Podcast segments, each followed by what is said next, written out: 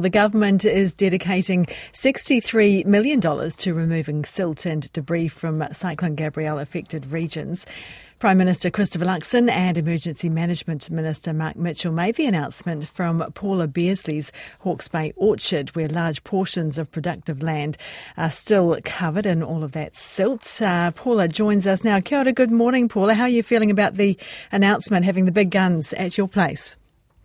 Uh, it's fantastic to be moving again. It's been um, a long break uh, over a period of uh, really good weather when we could have been working, which has been a little frustrating. But understandable that this government had to uh, have a closer look at what's been going on and how much money we actually do need going forward.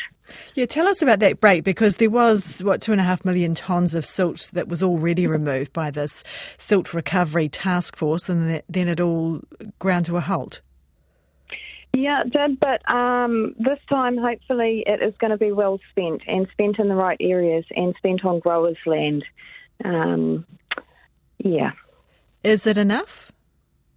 It should be enough if it is spent properly this time. What do you say? What What do you mean when you say properly?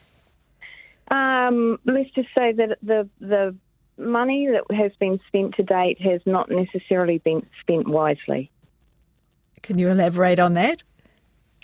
Um, no, no, okay. no. I'm happy to leave it at that. But um, people know a lot of people know in Hawke's Bay. They've seen it.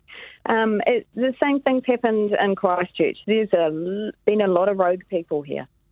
Okay, what does it mean for you on the ground as a grower and for, you know, others in your community in the same position?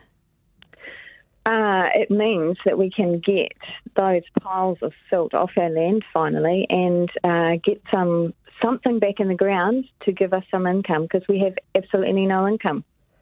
We're what a year on almost. Um, what where do you think we'll be a, a, year from now?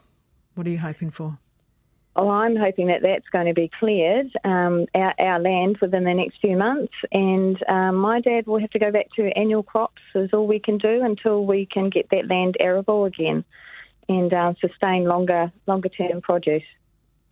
Okay, appreciate your time this morning. Uh, that was Paula Bearsley, uh, an orchardist in Hawke's Bay. The government has just announced uh, $63 million to help with removing silt and debris from uh, Cyclone Gabrielle affected uh, regions. That includes some uh, some of that slash as well through uh, Tairāwhiti.